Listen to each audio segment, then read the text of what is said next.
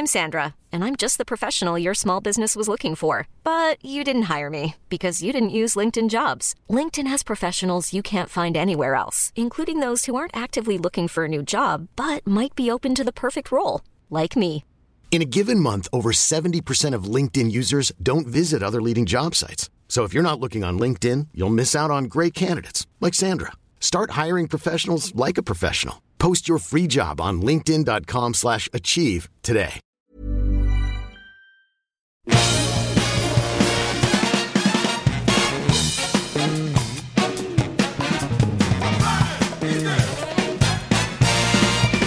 Et bonjour à tous et bienvenue dans cette troisième partie de l'épisode 26 euh, du podcast Capture Mag, euh, spécialement euh, consacré à Michael Mann. Je suis avec Rafik Djoumi Salut Stéphane. et je suis avec Julien Dupuis. Pourquoi, je passe toujours après Raph en fait Bah, je sais pas, c'est Raph, il est à ma gauche quand je le regarde et toi t'es à ma droite. C'est par ordre Et alphabétique. moi tu je suis de Ah, gauche. c'est ça, d'accord. Voilà, c'est bon, ça. Et, euh, et euh, oui, c'est vrai, ça marche en plus, ce que tu dis. Bah oui. Voilà. Et dans cette troisième partie, on va parler du reste de la carrière de Michael Mann. À savoir, alors, jusqu'on avait parlé jusque-là, on avait parlé jusqu'à Ali à peu près.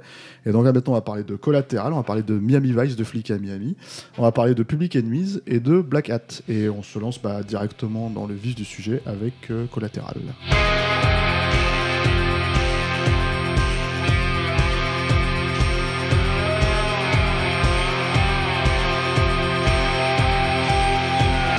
C'est un scénario qu'il a réécrit. Oui. Et il y a une grosse distinction entre écrire et réécrire pour le coup. Alors oui et non parce que euh, c'est quand même un film qui s'est énormément réapproprié aussi collatéral. Déjà ne serait-ce que parce que le scénario original il se passait à New York et Mm. que lui il va décider de le situer à Los Angeles. C'est rien que ça en fait ça change tout en fait parce que collatéral Surtout c'est avec une logique de taxi en fait. C'est un, film, c'est un film de, c'est un film sur une ville en fait. hein. Euh, Vraiment, euh, tu pourrais presque le résumer à ça, quoi, et le limiter à ça. Bon, c'est, un, un peu plus gros que ça, mais Collateral, c'est effectivement, comme tu le disais, c'est, c'est aussi un film de pur studio. C'est un film DreamWorks.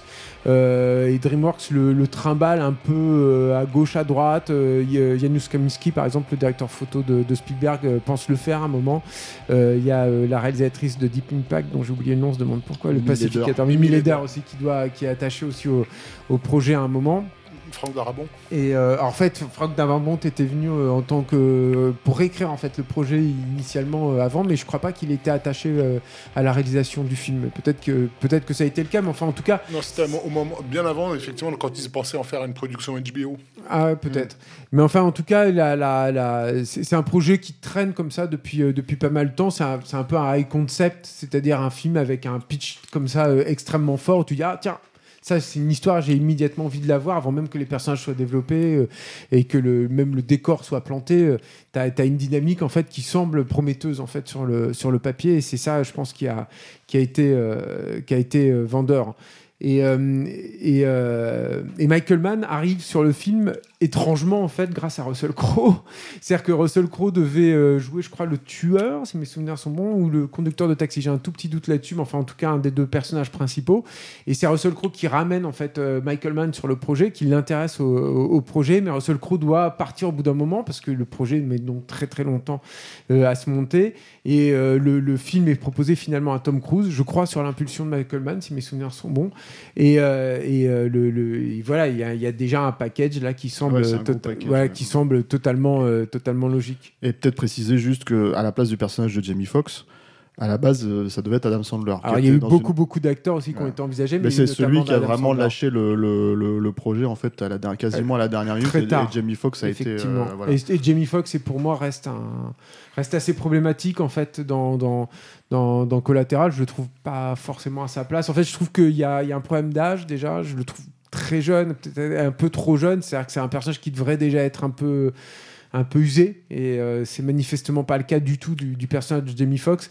Et puis moi j'ai un autre problème et je trouve que c'est euh, alors ça me fait un peu mal au cœur de le dire sur un podcast de mais je trouve que c'est là où on voit une des limites de Michael Mann c'est que je trouve qu'il a il a du mal en fait à faire des, des, des vrais losers en fait. C'est à dire qu'il fait toujours des personnages quand même assez euh, assez beaux assez nobles assez magnifiques et là il, aurait dû le casser plus en fait je trouve euh, Jamie Foxx et c'est pas trop le cas il est un peu il est un peu trop Je- cool il est un peu trop ça le tranquille. Je pense et que, je trouve que on le retrouvera dans Black Hat en fait ce ce problème-là, en fait, ultérieurement. Alors moi, je trouve que c'est moins grave dans Black Cat, en fait, euh, étrangement, même si le film est moins intéressant, peut-être.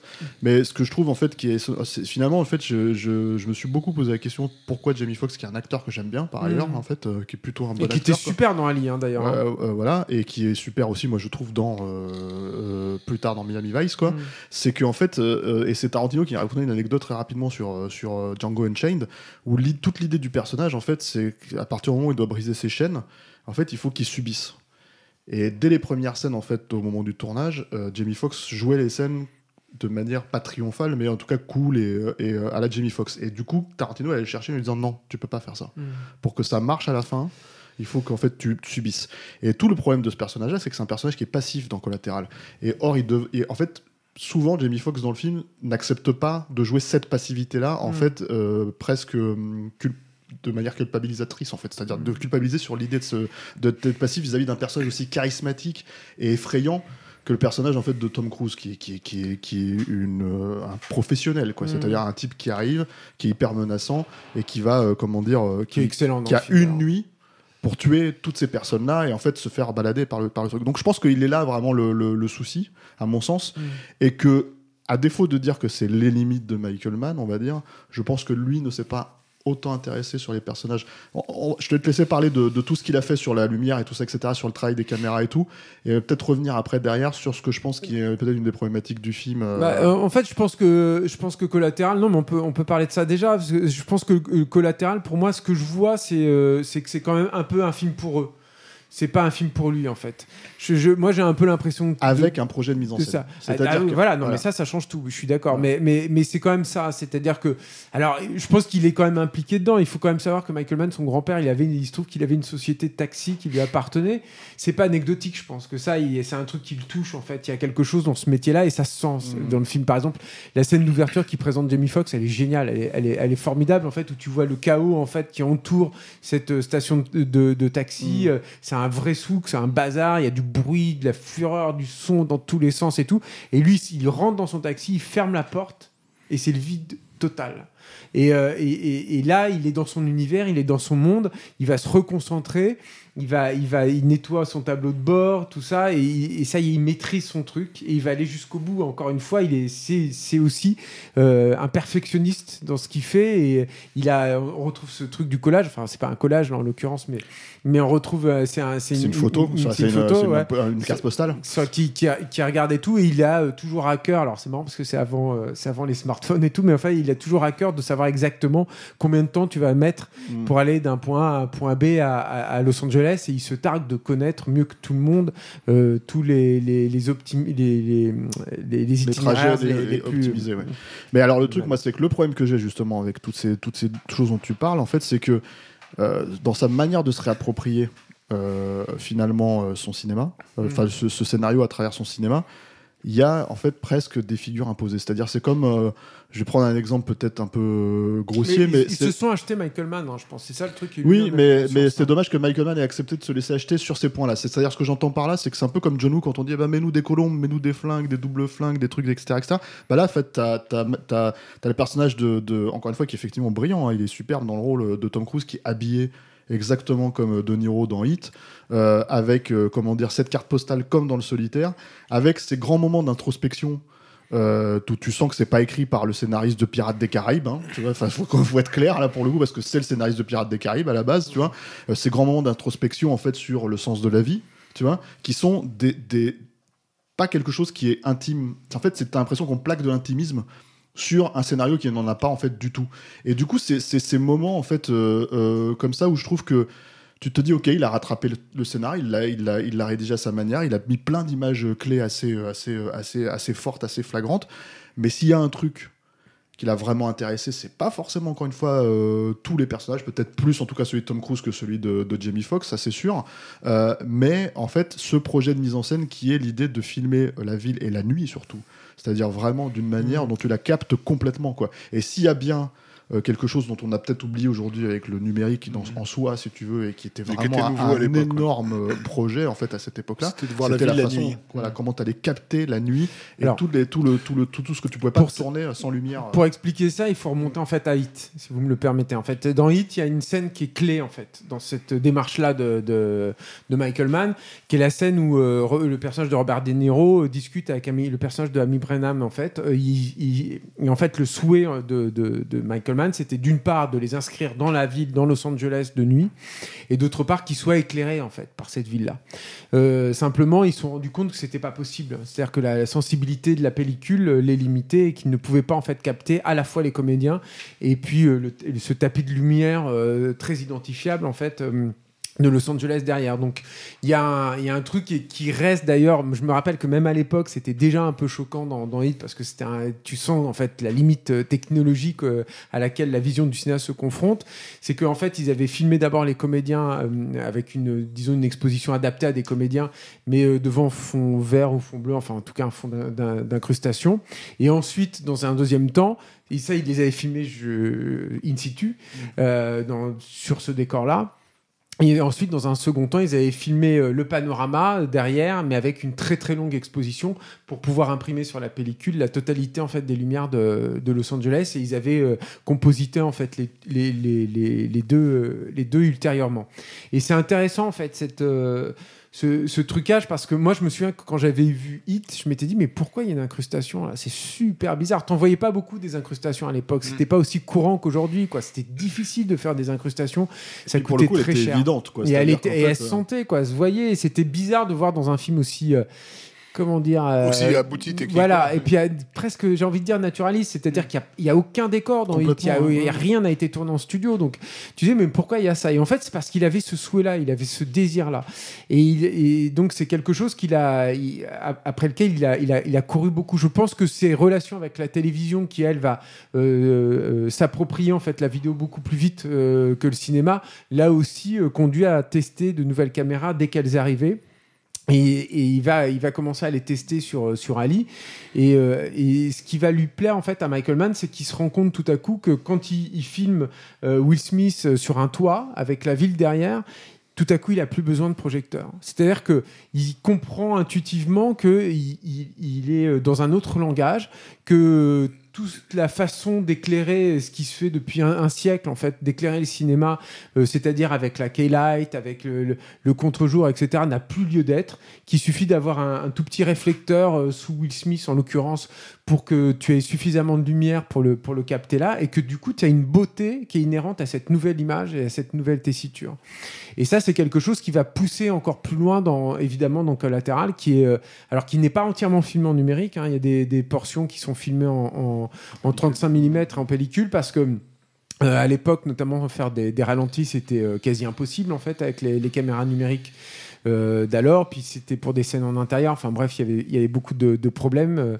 mais ça a été une tannée hein, techniquement collatérale. Mais ce qui est, ce qui est incroyable quand tu revois le film aujourd'hui, en fait, il y a plusieurs choses. C'est que déjà, c'est un film pionnier techniquement, collatéral qui à l'époque euh, te terrassait. Enfin, t'avais jamais vu ça. Il y a notamment une scène à la fin où euh, le personnage de Tom Cruise, donc le tueur, essaye de, de poursuivre le, le personnage qui est joué par Jada Pinkett Smith dans un Dans une tour. dans une tour.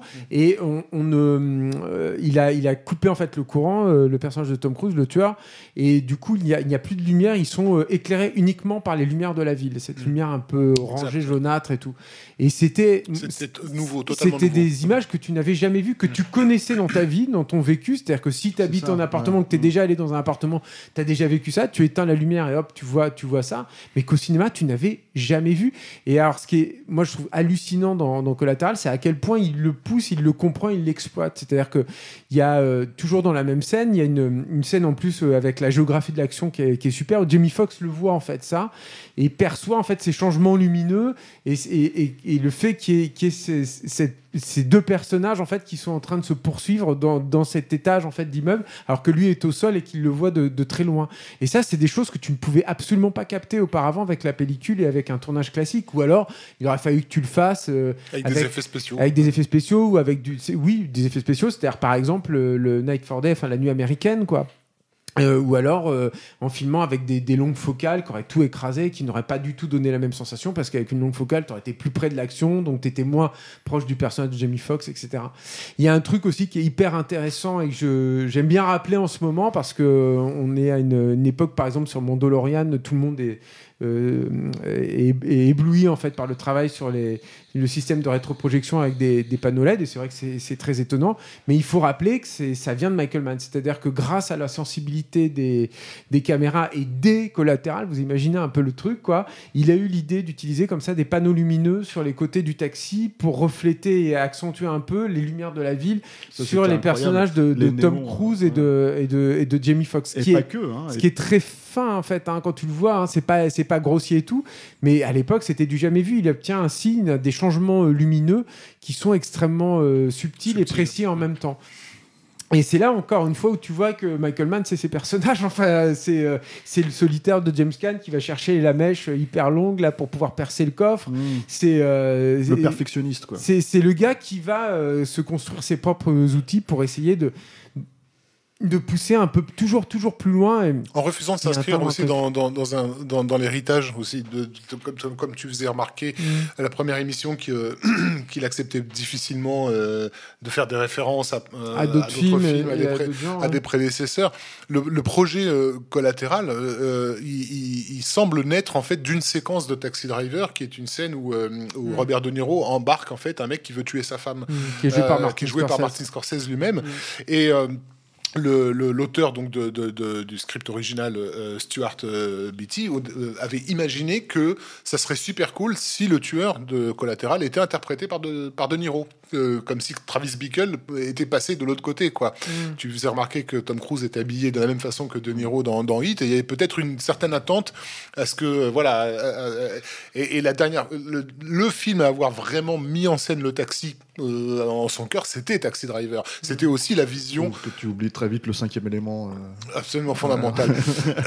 Mais, euh, le, le- le film qui a, qui a essayé de capturer justement ce- ce- cette ambiance confinée de l'intérieur du taxi, dans la ville, la nuit, C'est marrant ce dialogue avec Scorsese, Ouais. hein, tu vois, j'ai jamais Et, réalisé. et- et- et le fait qu'il refuse euh, quel- quelque part, déjà qu'il refuse la proposition de De Niro pour lui Mm. préférer euh, To- Tom Cruise, mais aussi qu'il qu'il, euh, refuse de s'inscrire dans l'héritage euh, euh, esthétique de, Taxi Driver qui est très, que- je sais pas quel terme, euh, j'allais dire baroque, baroque, presque, oui c'est hein. ça, hein, Ouais, voilà. ouais, carrément. hein. Bah oui, pour, oui, pour la- carrément, pour finalement tendre une fois de plus extrêmement latin finalement et c'est pas ça. et, hein, parce qu'il tire encore une fois vers l'expressionnisme, comme tu l'as- tu Totalement, l'as fait, ouais. tu l'avais justement fait remarquer. Après, on parle de- d'un réalisateur cérébral, encore une fois. là. Mm. Et en l'occurrence, euh, la problématique, en fait, de, je trouve, encore une fois, pour moi, moi j'aime bien Collatéral. C'est pas un mauvais film, loin non, de là. non, c'est plutôt un bon film. Mm. Mais pour moi, j'ai toujours, j'ai toujours eu ce sentiment, en fait, que quand un réalisateur est capable de faire, enfin, pour prendre une image sportive, en fait, est capable de faire un 400 mètres, en fait, c'est dommage qu'il court un 100 mètres. C'est l'impression que j'avais, en fait, en regardant le film. Et je trouve qu'en fait, il y a ce- ce- cette manière de rapporter des pièces de hit dans le film qui, qui, qui est un petit peu, je trouve, euh, comment dire, euh, euh, dommage, en fait. Parce que, justement, un mec comme Michael Mann, j'ai tendance, moi, à le voir vraiment en fait casser euh, les codes des films dans lesquels il est censé s'inscrire quoi pour, se- pour se mettre dedans pour se fondre dedans et je pense que euh, peut-être que pour Stuart Betty c'était intéressant d'aller chercher Robert De Niro mais je pense que pour euh, Michael Mann c'était pas du tout intéressant à plus forte raison parce que le film se termine là où Hit s'ouvre Mm. c'est-à-dire vraiment dans le train le Mm. même train euh, de Los Angeles en fait le même métro euh, dans lequel arrive le personnage de Robert De Niro au tout début de Hit, bah, le personnage de, de, de, de Tom Cruise finit là-dedans en fait. Et euh, dans cette espèce de- d'oubli de comment dire euh, de la ville quoi, c'est-à-dire comme un comme un- une personne qui peut rester là en fait dans un métro et en fait on le retrouvera pas avant le lendemain ou le surlendemain en fait euh, parce que c'est une ville tellement tentaculaire, tellement gigantesque et c'est ce qu'il dit, hein, c'est le c'est le discours qu'ils ont dans le film en fait à un moment donné. Donc voilà. Et je trouve que tous ces effets rapportés, il n'y a pas que ça. Il y a la fusillade aussi dans la boîte de nuit qui, qui bah, renvoie évidemment à la scène de hit, mais qui quand même, tu vois, fonctionne sur certaines notions comme ça. La scène, euh, la scène de, de- de négociation de Jimmy Fox avec les mecs euh, autour de la table, euh, qui renvoie aussi à des scènes dans, dans The Insider. euh, Mais bon, bref. Voilà, c'est- c'est- c'est- En fait, je trouve qu'il y a un espèce de côté, euh, effectivement, euh, pot pourri de ce qu'il est capable de faire euh, sur un, je trouve, un scénar assez bateau hein, euh, de, Stuart Betty, quoi. Euh, voire jusqu'à un point où il y a carrément des Deus Ex Machina, hein, le truc de le, truc de Jada Pinkett dans ce personnage-là quand il la poursuit à la fin. c'est un Deus Ex Machina total parce qu'en fait c'est une cliente qu'il a au tout début qui, l'amène à à un point B avec laquelle il discute et ça devient l'espèce de love interest à la fin de manière complètement fabriquée parce que en fait Tom Cruise qui est le client suivant euh, cherche à la tuer. Enfin bon c'est des, trucs de scénar euh, c'est, hyper grossier quoi. Et, ça c'est quand même étonnant la part de Michael Mann même si euh, on peut lui reprocher peut-être un ou deux points de, contention de mise en scène enfin de, de, de, scénario ici ou là c'est pas à ce point-là, quoi. C'est pas des raccourcis comme ça.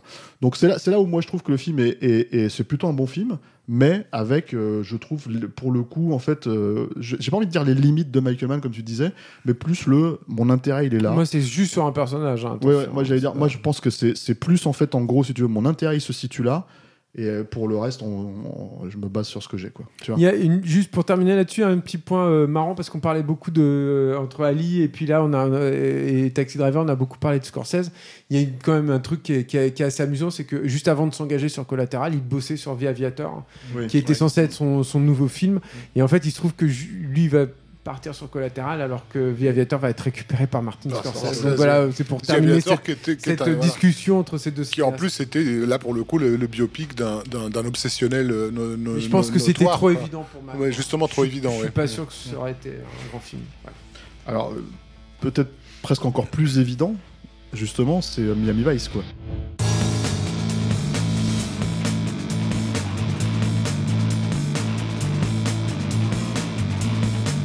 Ça semblait assez cohérent qu'ils s'attaquent à l'adaptation, euh, et je pense que c'est clairement ce que le studio s'est dit, en fait, Universal, quand ils ont quand même banqué presque 200 millions de dollars dans cette adaptation, ce qui est complètement fou hein, quand tu réfléchis, vu la gueule du film, quoi.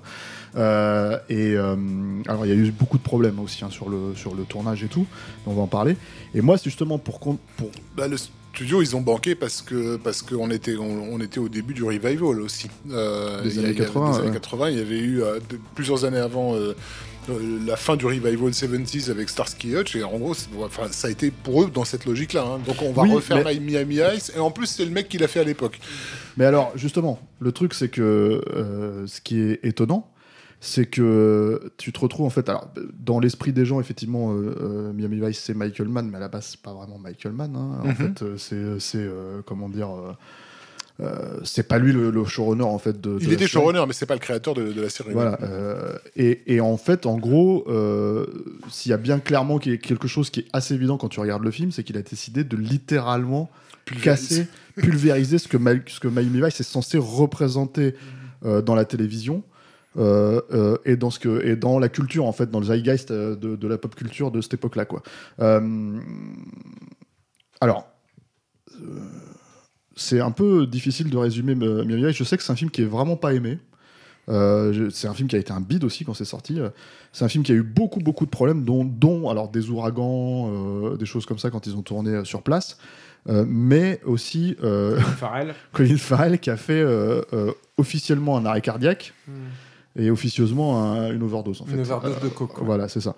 Euh, et pourtant, c'est un film que moi je trouve assez, euh, malgré le fait qu'il soit aussi mal aimé, assez brillant. euh, dans déjà en fait dans l'idée que justement ça, ça rejoint ce que je disais tout à l'heure sur Collatéral. C'est vraiment un film où il casse littéralement ce sur quoi il est attendu. Euh, mais parce que je pense que précisément il n'est pas en fait totalement responsable de la hype totale finalement de Miami Vice. Tu vois, je veux dire lui il est pas. Je pense pas que en fait il, se, il, soit ultra satisfait des cinq saisons de la série ou ce genre de choses quoi. Enfin voilà, faut être cohérent. Et surtout en fait il a vu le- à mon sens l'intérêt de faire deux choses en fait avec ce film, qui sont deux choses qui sont pas forcément habituelles dans ce genre de, projet, qui est de faire un grand polar tactique, vraiment. C'est-à-dire qu'il y a vraiment en fait, il te montre exactement comment toutes ces branches en fait euh, de comment dire euh, des anti-narcotiques de la DEA, tout ça, etc. fonctionnent, si tu veux, et dans le dans le dans le côté undercover, etc., etc., etc.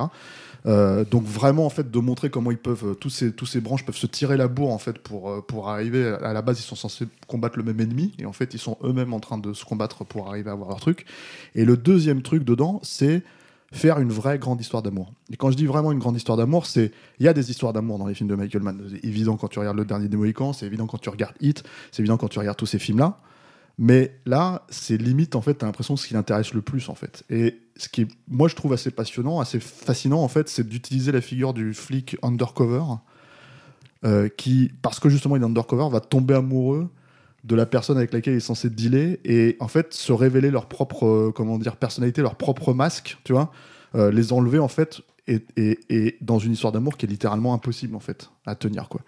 Et donc voilà, il y a ça déjà en premier lieu qui je trouve assez euh, fascinant parce que c'est totalement inattendu dans ce film-là. C'est totalement inattendu dans le sens aussi où le personnage de, de, de Crockett, hein, qui, est là, qui était donc euh, Don Johnson dans les années 80 et qui est repris par Colin Farrell, est, euh, comment dire, euh, à la base c'est un tombeur ce personnage-là dans la série télé, et là c'est exactement l'inverse, c'est un amoureux transi en fait, c'est quelqu'un qui tombe littéralement amoureux de son personnage, du personnage de, de- c'est Gongli, Gongli. Ça c'est pareil, tu vois. Enfin, c'est complètement dingue de choisir cette actrice-là dans un polar comme ça, dans un truc et de la et de la mettre. C'est, pour moi, c'est la démonstration qui cherche, qui cherche vraiment à faire un film euh, à fleur de peau, quoi. Tu vois vraiment. Et ensuite, il y a cette idée qu'il va pousser. très papier glacé en fait, a priori, Gongli, et sauf que ça. là, il en révèle un, un cœur vibrant. quoi. et charnel quoi. Il y a- ouais. il y, a quelque chose de totalement charnel avec ce personnage là quoi. Et ensuite alors il y a le, le projet de mise en scène autour du film qui est ultra mais euh, poussé. Euh, euh, C'est-à-dire qu'en fait à un moment donné il y a cette idée de alors si on arrive avec le, le- le numérique en tout cas à l'époque on n'essayait pas automatiquement de retranscrire les notions de alors en fait on va essayer de copier la pellicule et le sentiment qu'on peut avoir en fait euh, bah, c'est presque en fait de dire voilà tu as utilisé le terme naturaliste tout à l'heure mais c'est vraiment ça, c'est-à-dire l'idée de l'utiliser de manière totalement crue et en même temps en fait d'en faire ressortir un aspect épique, tu vois. Donc donc il- Beauté, quoi. voilà, c'est ça. Donc il y a un croisement en fait entre ces logiques intimistes qui existent en fait et qui font vivre encore une fois euh, les euh, atermoiements des personnages. hein. Euh, euh, je trouve que par exemple, si tu veux, euh, la façon dont il filme la nudité euh, de Jamie Foxx et de sa femme en fait dans le film Noémie Harris, en fait, est assez euh, assez forte aussi parce que mine de rien, c'est euh, c'est euh, ouais, cet intimisme en fait que t'as pas l'habitude de voir. En fait, c'est toujours beaucoup plus distant en fait chez les autres et là, il, il, il y va vraiment. Et, euh, et voilà. Et tout ça, en fait, en recontextualisant, en fait, dans une adaptation d'un film qui aurait dû ressembler à du Michael Bay, en fait. En gros, ça aurait dû être Oui. vraiment Bad Boys, en fait, ou un truc comme ça, le film, quoi. Et, et je pense que ça, c'est, c'est, peut-être son projet le plus couillu, presque, en fait, euh, le plus terminal, en fait, de ce qu'il était capable de. Ok, je peux aller jusqu'où dans le suicide commercial, en fait, pour, pour euh, comment dire, euh, j'ai, un grand, euh, une série qui est encore connue 20 ans après. J'ai, euh, comment dire, euh, euh, son nom m'est associé. Euh, euh, on sait qu'on on attend de l'action à gogo. On attend, euh, tu vois, euh, de la cool attitude, machin et tout ça. Et c'est, mais complètement euh, Brisé. mais- brisé, mis de côté, en fait, pour recréer complètement ce. ce- C'est pas une mythologie, hein, parce que ça n'existe pas. Enfin, je dirais pas qu'il y a une Non, mythologie mais Miami Vice, mais en tout cas.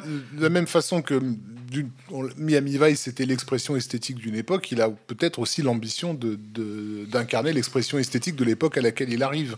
Euh, sauf que pour le coup, que- ça sera le seul exemple. euh, Sauf vrai- que le contrat avec le public, il est pas clair du Ah tout, non, parce que le public, il attend du glamour, en fait. Ouais, bien sûr. Il attend des Mais couleurs. il en a, en fait, c'est ça qui est le pire. Bah, Bah, il y en a avec le c'est-à-dire personnage de et le oui, personnage mais justement, le- la, d'amour, la- quoi. la- la romance, quand ils, sont, quand ils se retrouvent en bateau, euh, en bateau hyper speed euh, sur la mer, euh, l'image, elle est pas glamour, elle est, elle, est, elle est, pour le coup, complètement naturaliste, parce que quand tu es en pleine mer, ça ressemble à ça, c'est pas, euh, c'est pas les, les- les soleils couchants de... de- Oui, mais tu de- vibres de la plage de Miami, quoi. Ça je voulais dire. Tu vibres avec l'histoire d'amour, tu vois, c'est ça que je veux dire aussi. Quoi. Enfin, si t'es un- impliqué dans le film. C'était c'était pas Hitler, ouais, mais euh, je suis Hitler. Euh, moi, moi, j'ai jamais, pas du tout été affecté émotionnellement par euh, par Miami Vice, mais par, contre, effectivement, complètement surpris par le, le parti pris ra- graphique absolument radical qui me semblait pas du tout adapté au à ce que j'imaginais être le contrat. J'ai jamais été fan de Miami Vice, la série non plus, hein, je m'en foutais complètement.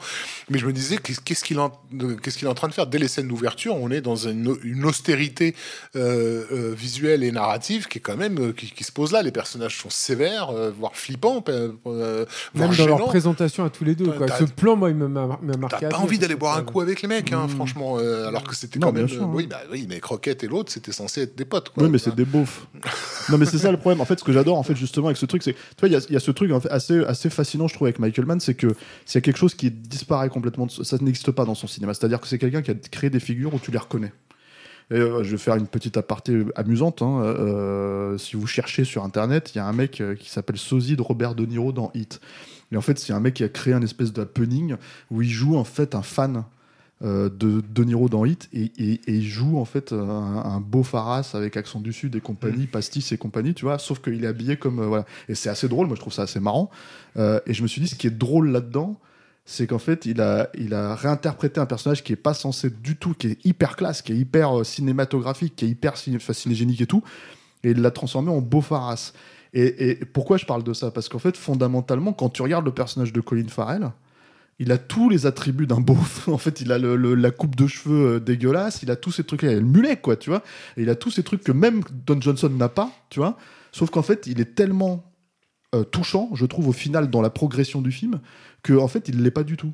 Donc, il a peut-être les attributs, mais pas du tout la personnalité à la fin, tu vois. Et pourtant, euh, c'est euh, un personnage qui, qui- explique en fait d'où vient son père, comment ça fonctionne, etc., etc., et comment il a été élevé dans un, dans un milieu de prolo et tout, tu vois.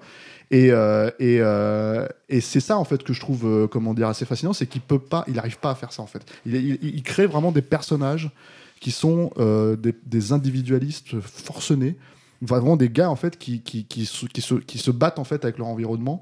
Et, c'est ça en fait le prix, euh, je trouve. Enfin, pour moi c'est le, truc, c'est peut-être ça qui me plaît pas dans Collatéral, c'est qu'il a essayé de se fondre justement dans son environnement, c'est-à-dire le système hollywoodien, etc., etc., et donner un certain. Si, si pensait vraiment se fondre dans le système Non, mais je parle de collatéral. Ah, je parlais oui, de avec collatéral. Ah oui, c'est ça qui me plaisait pas dans collatéral. Et ce que Alors je retrouve Miami avec Vice, Miami c'est Vice, clairement justement. l'inverse, oui. Ouais, c'est ça. C'est, voilà, c'est, fait- comme l'a dit Julien, on me file un chèque de 200 millions de dollars. euh, tiens, qu'est-ce, que je vais pouvoir faire comme film qui soit totalement à l'opposé de ce qu'ils attendent quoi. Et alors euh, il reste des trucs quand même qui, qui, qui fonctionnent. Il faut pas non plus. euh, Ah, moi j'adore le euh, film, hein, donc déconner. euh, je, je dis ça. Mais, euh, mais justement, sur le plan action, par contre, euh, il y a un gain, euh, un gain notable en termes de, de, de présence au corps, en fait, des, des, des, des confrontations et même des non-confrontations, ne serait-ce que lorsqu'ils approchent de la cabane, euh, lorsque, pour, pour faire leur coup et tout. Ouais, une- c'est- une tension de, de, de, de, de- de malade. Euh, Il y a une, cette anecdote comme quoi il a. Il avait promis à Colin Farrell qu'il lui ferait euh, euh, participer à de vraies, euh, à de vraies opérations, euh, etc. Et, et Farrell s'est prêté au jeu, mais en flippant sa race en fait, euh, pour réaliser, mais un peu tard, quand, quand en réalité c'était mis en scène. C'est-à-dire qu'il il faisait croire que c'était une véritable opération, juste pour qu'il se, se chie dessus et qu'il puisse sentir ce que c'est que, bah, que, que, que, que, que faire une prise, une prise de drogue, quoi. Euh, et aussi, euh, au niveau du mixage son, euh, on était heureux parce que depuis Police fédérale Los Angeles, on n'avait pas eu des, des coups de feu aussi, euh, aussi marquants et, et impactants. on a parlé de hit hein, quand même. hein. Euh, sur, sur Hit, il y avait effectivement une séquence, mais là, c'était chaque coup de feu dans le film. en fait. Chaque coup de feu dans Miami Vice vu en salle, je sais pas sur quelle fréquence il joue, mais tu avais l'impression de te ramasser un truc dans le bide. C'était très, très, très étonnant comme. euh, Et alors, comme- encore une fois, donc là, c'est un film qui est un bide, vraiment. Et en fait, c'est assez étonnant. Michael Mann est assez étonnant avec ça parce qu'en fait, du coup, tu as l'impression que merde, il se remet en question. Il se dit putain, comment ça se fait que ça s'est bidé? Et en fait, il sort un director's cut, euh, genre 6-8 mois après, en- je me rappelle, en, en DVD et en Blu-ray. Mais je pense pas que ce soit lié au bid en fait. hein. Bah écoute, c'est étonnant parce qu'en fait, euh, euh, l'ouverture du film est quand même assez euh, immersive en fait Ouais. dans- quand tu le vois en salle. Brutal. Ils sont assez directement, ils sont en train de suivre leur indique en fait dans une boîte de nuit, ils sont en train de partir et tout ça, etc. etc. et en fait, t'as as tout un truc où tu te dis, ok, on est où là? En fait, qu'est-ce qui se passe? Qui est qui? Comment ça joue? Et t'es complètement pas perdu, mais t'es rattrapé au fur et à mesure. Alors que là, en fait, t'as tout euh, dans, dans le director's cut. T'as euh, toute une scène en fait où, euh, euh, de poursuite en bateau, enfin pas de poursuite en bateau, mais de course de bateau et des trucs comme ça, etc., etc. Qui font, où t'as l'impression qu'en fait il, s'est senti obligé de rajouter des trucs à la Miami Vice en fait à la, façon de la série télé genre bon alors qu'est-ce qu'il y avait dans le générique des flamants roses? Allez hop on va les foutre et en fait du coup c'est un peu c'est un peu étrange parce que ça déséquilibre un petit peu le film. Ouais, il y a 7 minutes de différence, hein, je crois. Il n'y a pas non plus, euh, je crois que c'est un truc comme ça, 7-8 minutes. Euh, mais bon, tu le remarques et tu sens qu'en fait, il se dit, bon, j'essaye de rattraper le coup. Alors, est-ce que c'est à la demande du studio? Est-ce que c'est. euh, je sais pas. Mais c'est marrant cette remise en question, alors qu'en fait, il a, devrait, et je pense qu'il a conscience de son radicalisme, en fait, et de sa façon de partir euh, euh, bille en tête, en fait, dans, dans, dans le projet, quoi. Euh, C'est un mec qui doute. Hein. Je veux dire, il y a, il y a des, il y a un nombre de remontages de ces films dont on parle depuis, Ouais. euh, depuis tous ces Il épisodes. y a, c'est quand même un film avec beaucoup d'aspérité. Euh, euh, Miami Vice, c'est quand même un film assez brut, quoi, tu vois. Donc voilà, quoi. Euh, a contrario, euh, le film suivant, euh, je pense qu'on peut passer au film suivant, un Public Enemies. Hiring for your small business? If you're not looking for professionals on LinkedIn, you're looking in the wrong place. That's like looking for your car keys in a fish tank.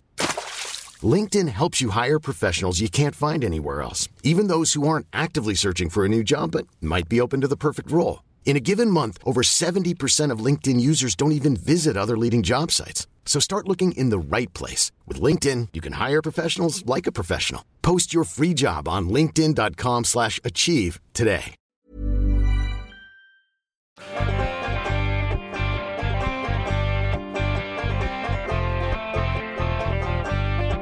C'est un film qui est assez étonnant, je trouve, assez étrange.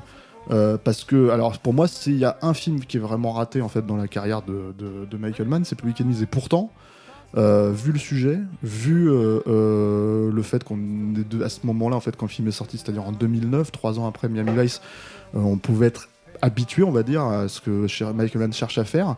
Bah, j'ai l'impression qu'il passe complètement à côté. Alors, c'est Public Enemies, c'est donc c'est la vie de Dillinger en fait, et notamment ses braquages de banque en fait dans les années 30.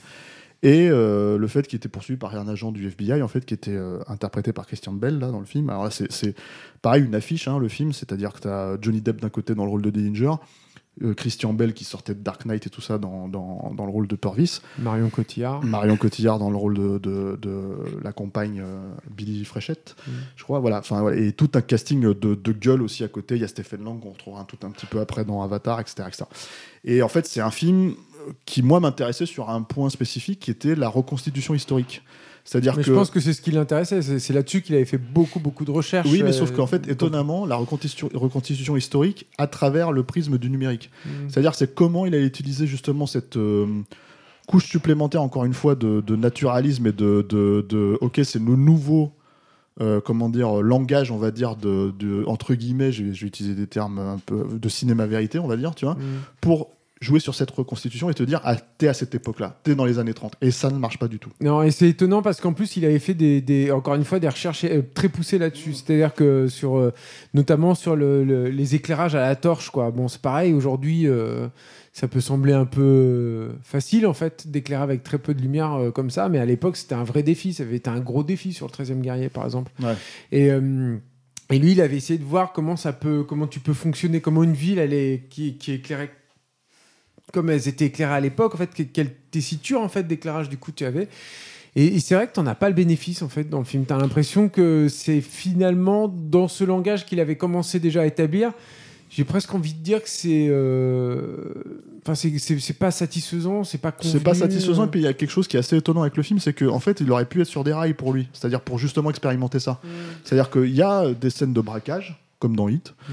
Il y a, euh, comment dire, euh, un antagonisme, en fait, comme dans Hit, entre ces deux personnages-là qui sont finalement plus ou moins similaires. Si ce n'est que, euh, voilà, je pense qu'il y a un problème émotionnel, en fait, dans le film. On- déjà, on ne, reco- on ne ressent quasiment jamais la, de- la dangerosité, en fait, du personnage de, de, de Dillinger, en fait. Parce que, voilà. Mais de la même manière qu'on ne ressent pas du tout aussi le- sa- son, sa- son énorme popularité. C'est-à-dire que c'est, il faut remettre ça dans le contexte, en fait. Dillinger, euh, c'est, euh, c'était euh, une des un des premiers braqueurs stars en fait euh, de, de- Ouais. de- des États-Unis en fait. Mm. C'était un euh, peut-être pas le Robin des Bois en fait euh, dans l'esprit des gens, Non, mais, non, euh, mais dans une période post-dépression en fait. C'était une euh, rockstar, oui. voilà, c'est ça. Et, et en fait, c'est un truc qui, qui ressort dans une ou deux scènes Mm. quand il va au cinéma et qu'en fait on, on- on demande au, au- au public de l'identifier si jamais il est dans la salle, ou alors, euh, ou alors ce moment où les, où les gens l'attendent en fait quand il est en voiture et qu'il s'est fait arrêter et que et que et qu'ils sont en train. Mais, finalement, c'est quelque chose de très très succinct. Et il y a très peu en fait, je trouve, d'éléments. C'est-à-dire que même dans les scènes, euh, comment dire. euh, alors, tu peux, c'est vrai que voilà, tu peux pas enlever ça à Michael Mann aujourd'hui, la nuit, euh, dans euh, les films euh, tournés en numérique, c'est des nuits orangées en fait qui utilisent le, comment dire la source lumineuse en fait pour la représenter. Donc du coup, lui il part pas dans cette esthétique là parce que justement comme tu le disais, il a cherché à, re- à- à- à recréer ce truc là. Mais comme tu as l'impression en fait que pour le coup, t'as jamais l'impression d'être dans les villes dans lesquelles ça se passe, t'as jamais l'impression d'être dans le Chicago de l'époque, même dans les petites villes, les small town USA, en fait, t'as, pas cette impression-là, quoi. T'as une, t'as une véritable impression de décor euh, factice en- dans le film. Ce que je trouve étonnant aussi, c'est à quel point il... Peut-être que, je sais pas, hein, c'est une supposition, c'est un mec qui déteste euh, aller dans, à l'évidence, c'est-à-dire euh, à ce qu'on attendrait d'un, projet, euh, qui recherche le challenge dans ce projet, mais que du coup, à force de, de- de- d'éviter les évidences, tu peux aussi éviter euh, un- un- un truc cool qui, qui, qui pouvait t'accueillir parce que Dillinger c'est c'est pas n'importe quoi par rapport à l'histoire du cinéma quand même. C'est c'est un gangster qui a qui est qui est fan de films euh, qui qui se fait tuer à la sortie d'une salle de cinéma euh, qui qui était même euh, s'improviser critique puisque il adorait aller voir des films de gangsters alors qu'il en était lui-même un et ça le faisait marrer de voir comment sa vie était fictionnalisée euh, et qui a été du coup régulièrement adapté au cinéma et, et- et sous différentes formes, que ce soit dans les films d'époque, sous d'autres noms ou dans des films des années 70. Le Milius, le Milius, euh, notamment. notamment le Milius et tout ça, dans, dans, dans l'Amérique, euh, euh, comment dire, euh, qui redécouvrait les, les, les, les joies de l'anarchie, quoi. Mm. Euh, donc, il y a, y, a, y, a, y, a y a un tel, y a un- voilà, il- tu, tu, tu tu t'appelles Michael Mann, tu es un cinéaste affirmé et tu t'a- tu tu t'a- t'a- t'attaques à la vie de Dillinger. T'as presque l'obligation morale d'aller chercher sur ce terrain-là. Et justement, le fait qu'à l'époque, il est obsédé par l'idée de faire avancer une nouvelle façon de, capturer euh, euh, le, cinéma ou de, mettre en, en image. Qu'est-ce qui lui est passé par la tête de se dire je vais, je vais éviter tout ça C'est trop évident, je vais l'éviter, je vais, je vais aller chercher ailleurs. Et sauf qu'il y a peut-être rien à chercher ailleurs. Et, et- et moi, je sais aussi que c'est le seul film où c'est dans, dans, dans son recherche euh, forcenée en fait de- d'expérimentation. moi, je le perds aussi. Je- J'y arrive plus en fait. Euh, et je, je- moi, j'ai un souvenir euh, douloureux en fait du film où je l'ai je l'ai vu en présence de Michael Mann. En fait, le film a une grosse avant-première au Normandie. Et, et je vois le film et je passe une partie du, de la projection à me dire mais il y a un problème de projection là.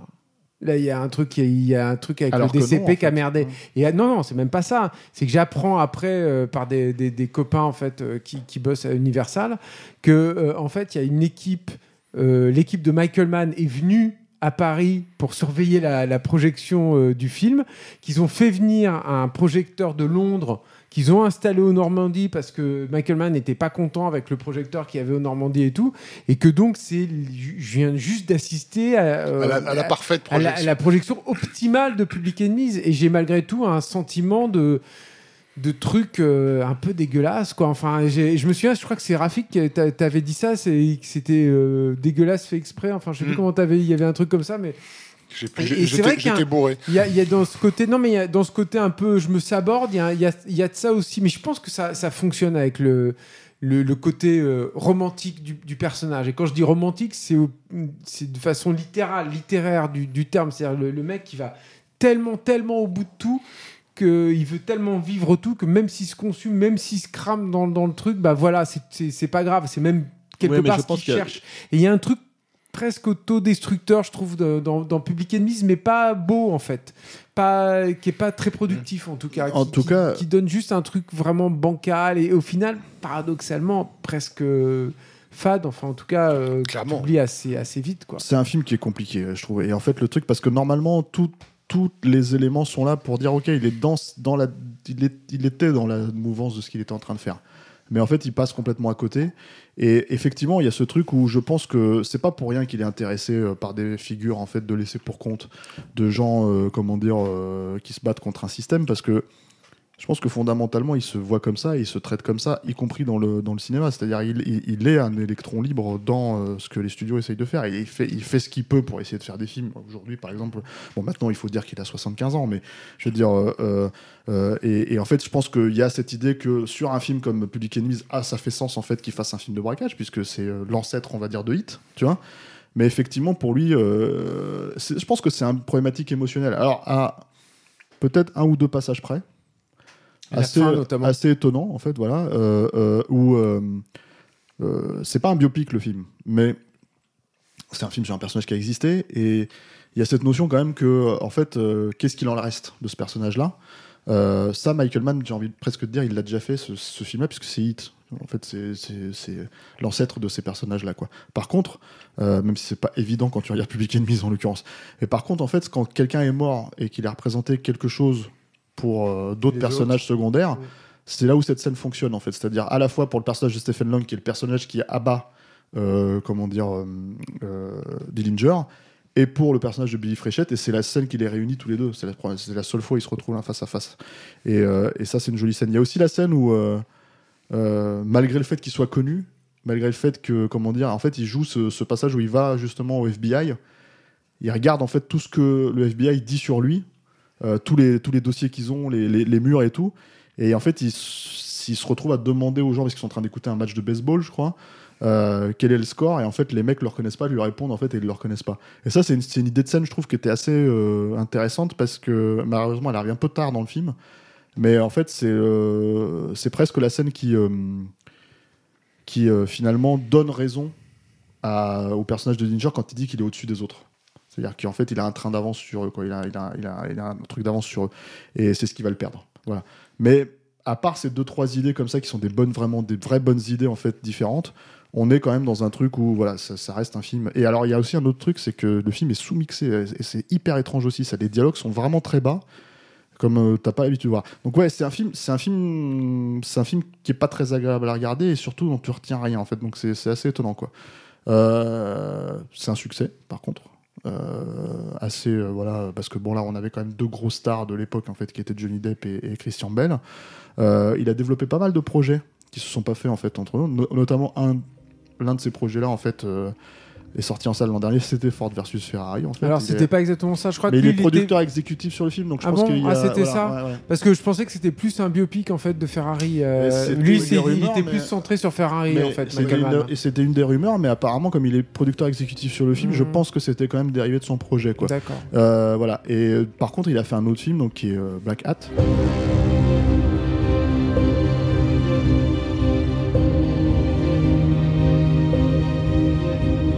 Enfin, l'oubli de Black Hat est d'autant plus étonnant que c'est son dernier film.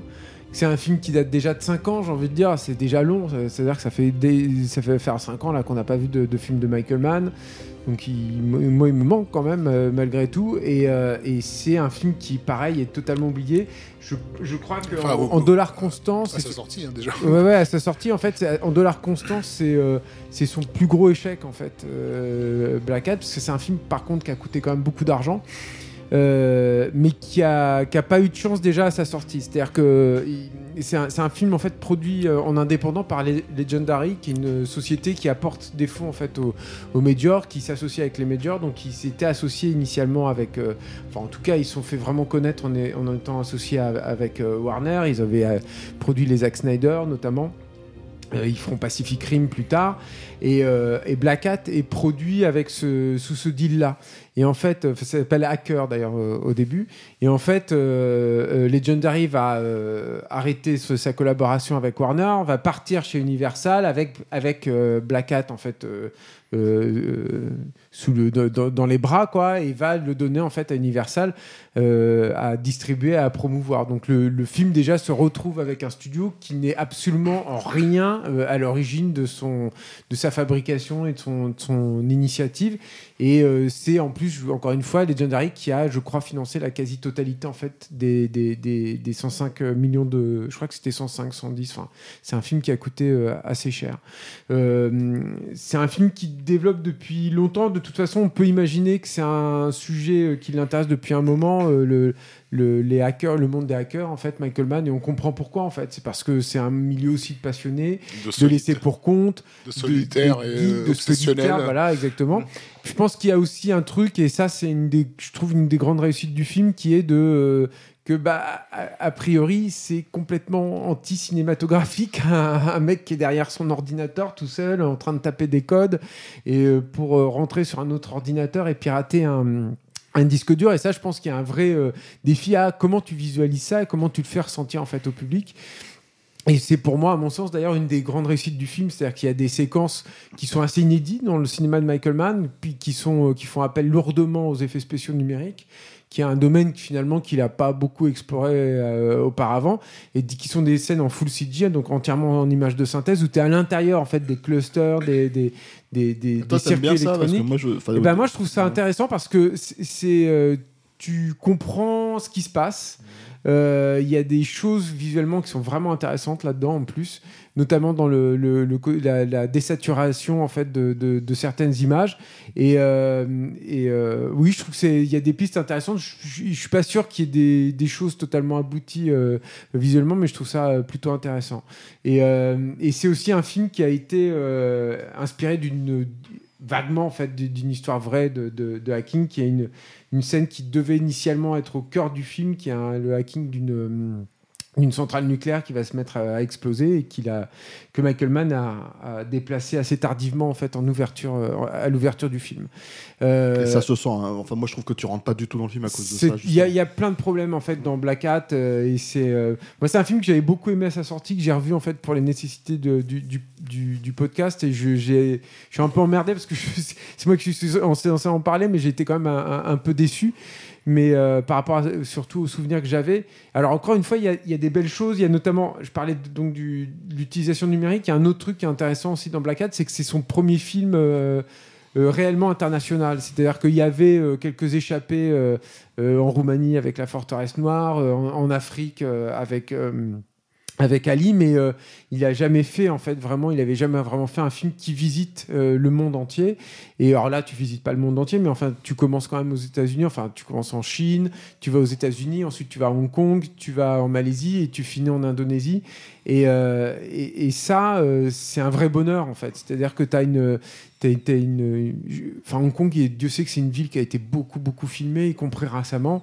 Je crois que j'ai rarement, je l'ai rarement vu en fait de façon aussi belle. Et tu as des moments en fait de, de, suspension comme ça incroyables. Tu notamment une, scène où les héros s'échappent en fait dans un, un avion euh, et survolent en fait la baie de Hong Kong. euh, euh, au crépuscule, c'est euh, c'est d'une beauté, c'est incroyable, c'est- absolument magnifique. Et tu as, grâce à ce côté hyper immersif en fait de, de- Michael Mann, vraiment l'impression de voyager d'y être, d'être avec les personnages, de sentir les, les- odeurs des étals euh, euh, dans, dans- les- ces grosses mégalopoles euh, asiatiques. Et ça, c'est euh, extrêmement, extrêmement plaisant. Après, le truc de Black Hat, c'est que euh, là, pour le coup, on est sur, vraiment sur de Michael Mann qui fait du Michael Mann, donc tout est un peu convenu.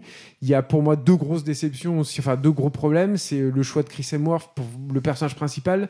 C'est Ah, Est-ce que c'est un choix? Parce qu'en fait, le bah, truc. ça, c'est euh, un- voilà. c'est une grosse question, effectivement, mais, euh, mais en fait, le problème, de, c'est pas tant qu'il est mauvais, c'est pas tant que. Moi, je le trouve mais- pas mauvais. hein, je non, trouve, il, il est, mais, mais le problème, c'est qu'il est hyper fade, en fait, et que c'est un personnage qui aurait dû être tout sauf fade, quoi. Il, a, il trimballe rien, il a, t'as pas l'impression qu'il trimballe de.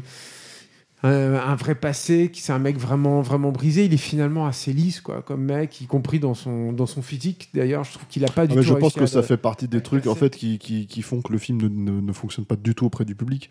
C'est-à-dire qu'en gros, si tu veux, euh, alors je, schématise Il a rien à gagner euh, ce personnage, en fait. J'exagère un petit peu, mais en fait, euh, peut-être que dans l'esprit des gens, un hacker, euh, c'est un gros gars euh, derrière son écran, tu vois, et là, d'un seul coup, t'as un espèce de top modèle qui arrive, qui fait 2 mètres. euh. Bah c'est difficile à acheter et puis du coup ça, ça annule d'autres trucs. Moi, je, Et- moi ça me a- dérange pas trop, tant que ça dans le film, parce que, en fait, en gros, mais je pense que c'est, on est arrivé aussi à un stade où quand le film est sorti, il y avait une négation de la star en fait dans les films euh, hollywoodiens. C'est-à-dire qu'en gros, si tu veux, on rentrait dans une espèce de logique où, euh, par exemple, il y a le film de Zemeckis qui est sorti peu de temps après, deux ans après, là, le, le film justement avec Marion Cotillard et Brad Pitt, ou qui était centré sur des affiches de stars. Et je pense que ce côté un peu genre, euh, c'est un personnage qui est plus glamour, enfin, c'est un acteur qui est plus glamour que son personnage. Euh, les gens n'achètent plus trop ça en fait aujourd'hui dans le cinéma. euh, C'est possible. Moi, je hollywoodien. pense surtout que ça joue en fait contre la dramaturgie du film, quoi. Et puis il y, a un der- il y a un dernier truc qui est aussi assez problématique dans, dans Black Hat et qui, qui est un peu décevant pour un film qui est aussi, euh, on, l'imagine aussi documenté. En tout cas, ça se sent hein, dans le film, qui est le- le- le- l'antagoniste et son son master plan qui est finalement d'une d'une banalité, d'un cran. Enfin, une fois que tout est dévoilé, tu dis ah ouais, donc tout ça pour ça. Et puis en plus, le le- le- le- l'antagoniste est pareil, très quasi inexistant. Enfin, il a, il a très peu de Après, personnalité. je, je trouve qu'il arrive quand même à inscrire le, le- comment dire, euh, le personnage dans ses thématiques à lui, dans ce qu'il est censé raconter, avec ce- ce- cette notion de fuite Ouais, alors, permanente, voilà. tu vois, qui est assez, euh, comment fait, dire, euh, Je pense que c'est un- moi ce que je vois de là-dedans, c'est un peu, c'est aussi ce qui a sauvé Miami Vice, enfin en large partie à mes yeux, qui est le personnage féminin. C'est-à-dire que le la- l'énorme réussite et je trouve que d'ailleurs dans, dans Public Enemies il y a ça aussi. Moi j'aime, il y, a- il y a des trucs avec, avec Marion Cotillard que j'aime beaucoup en fait dans le film et je trouve mais, que mais moi, je trouve que Marion Cotillard est problématique. et, le, et, les, les- les très grandes en fait, réussites de, de Black Hat, c'est ça en fait. C'est euh, c'est le personnage qui est joué par Wei Tang, qui est, euh, qui est génial en fait, je trouve, parce qu'elle est euh, à la fois euh, effacée, et bouillonnante. Euh, elle est à la fois euh, assez soumise parce qu'elle est très très très amoureuse en fait très vite euh, du personnage de Chris Hemsworth. Et en même temps elle le domine à, à plein de moments. Elle, elle Mm. prend la main enfin sur, sur, sur les trucs.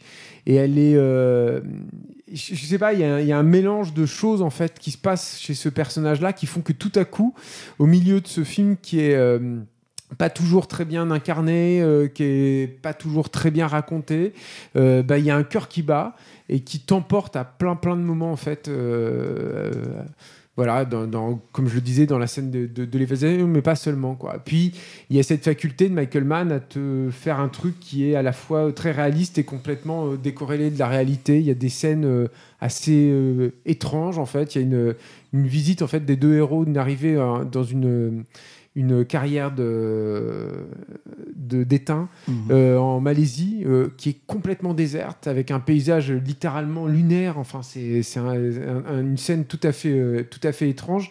Et aussi la, la- la séquence finale qui a fait appel à, je crois, il y avait 3000 figurants, enfin un truc complètement euh, complètement délirant. que je trouve hyper intéressante En Indonésie. Ah ouais, elle est, elle est complètement folle cette scène et en plus elle est, elle est assez dingue parce qu'en fait tu as un règlement de compte entre les deux antagonistes.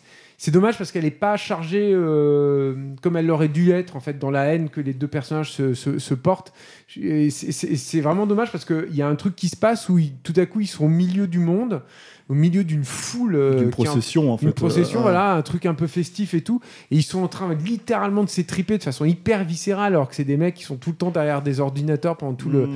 tout le truc. C'est c'est assez gore, Mais c'est assez sanglant. Ouais, avec cette notion d'aller un peu aussi à contre-courant de Voilà, la et elle procession. fait, contre-courant euh. de tout, et t'as l'impression que c'est dans l'indifférence du monde total, Mmh. en fait. Du coup, t'as ces deux personnages de passionnés, des parias, en fait, qui sont en train de s'étriper au milieu du Mais monde, bon, qui est, euh, c'est assez théorique, en fait, comme idée.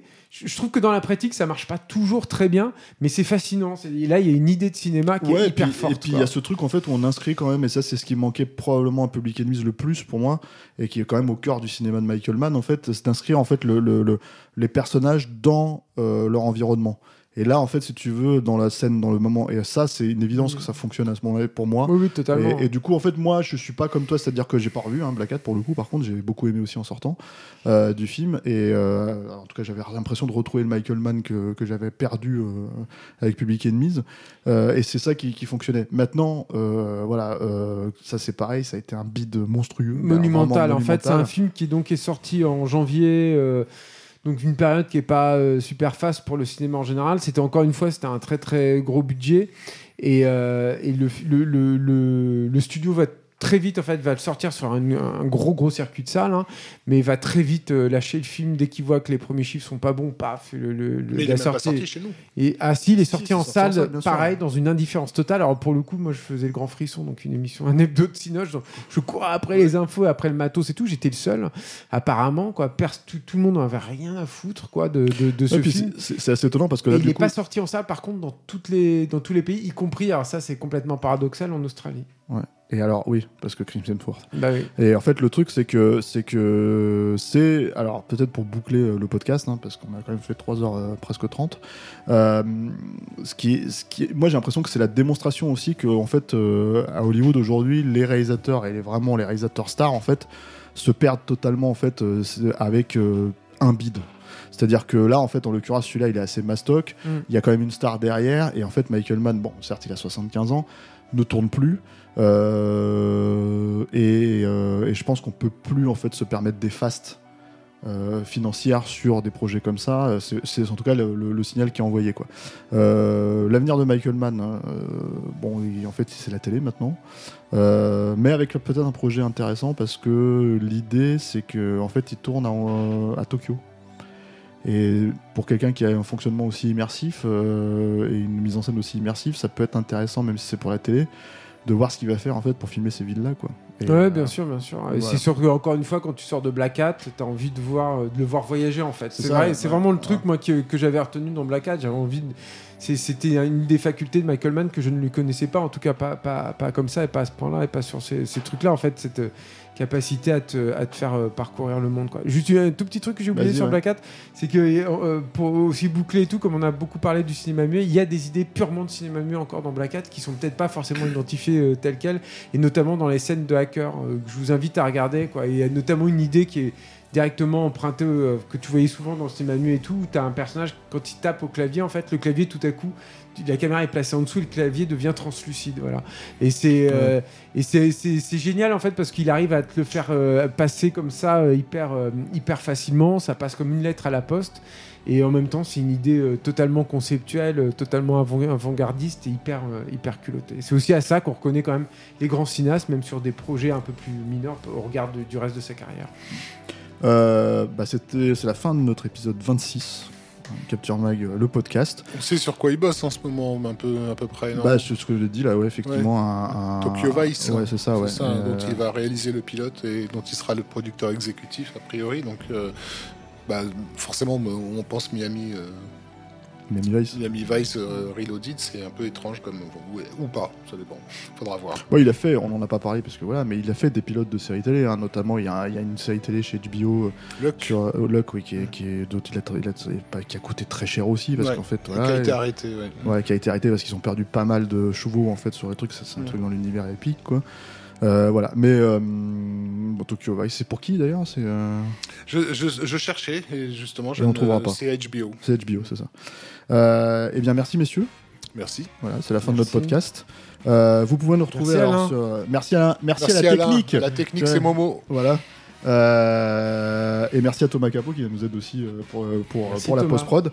Euh, alors, vous pouvez nous retrouver sur euh, tous les réseaux sociaux relous là, qui font chier tout le monde en ce moment là. Instagram, Facebook, Twitter, euh, sur YouTube pour voir nos vidéos. On fait aussi ce terrible podcast euh, qui sort toutes les semaines. Euh, J'espère qu'on se retrouve très vite pour un épisode 27 euh, dont on garde le sujet. Euh, j'ai envie de dire secret, mais pas forcément secret en fait. On, En fait, on sait pas. on sait pas, sait voilà, en fait c'est tout quoi. Et euh, Qu'est-ce que tu voudrais faire, Rafik Tiens, on va le décider là. Tu voudrais faire quoi, toi? Roland Emmerich Roland Emmerich, ça te Euh, va ça, on ça sait fait trois ans que je demande Roland Emmerich. Non, non, mais mais j'ai- perdu mon seul allié dans cette over, affaire. over my dead body. voilà. Euh, on a fait Michael Bay, c'est pour pas faire Roland Emmerich justement quoi. Et, euh, et puis bah, on se retrouve, euh, je pense, dans une dizaine de jours. Merci monsieur. Salut Salut. Salut.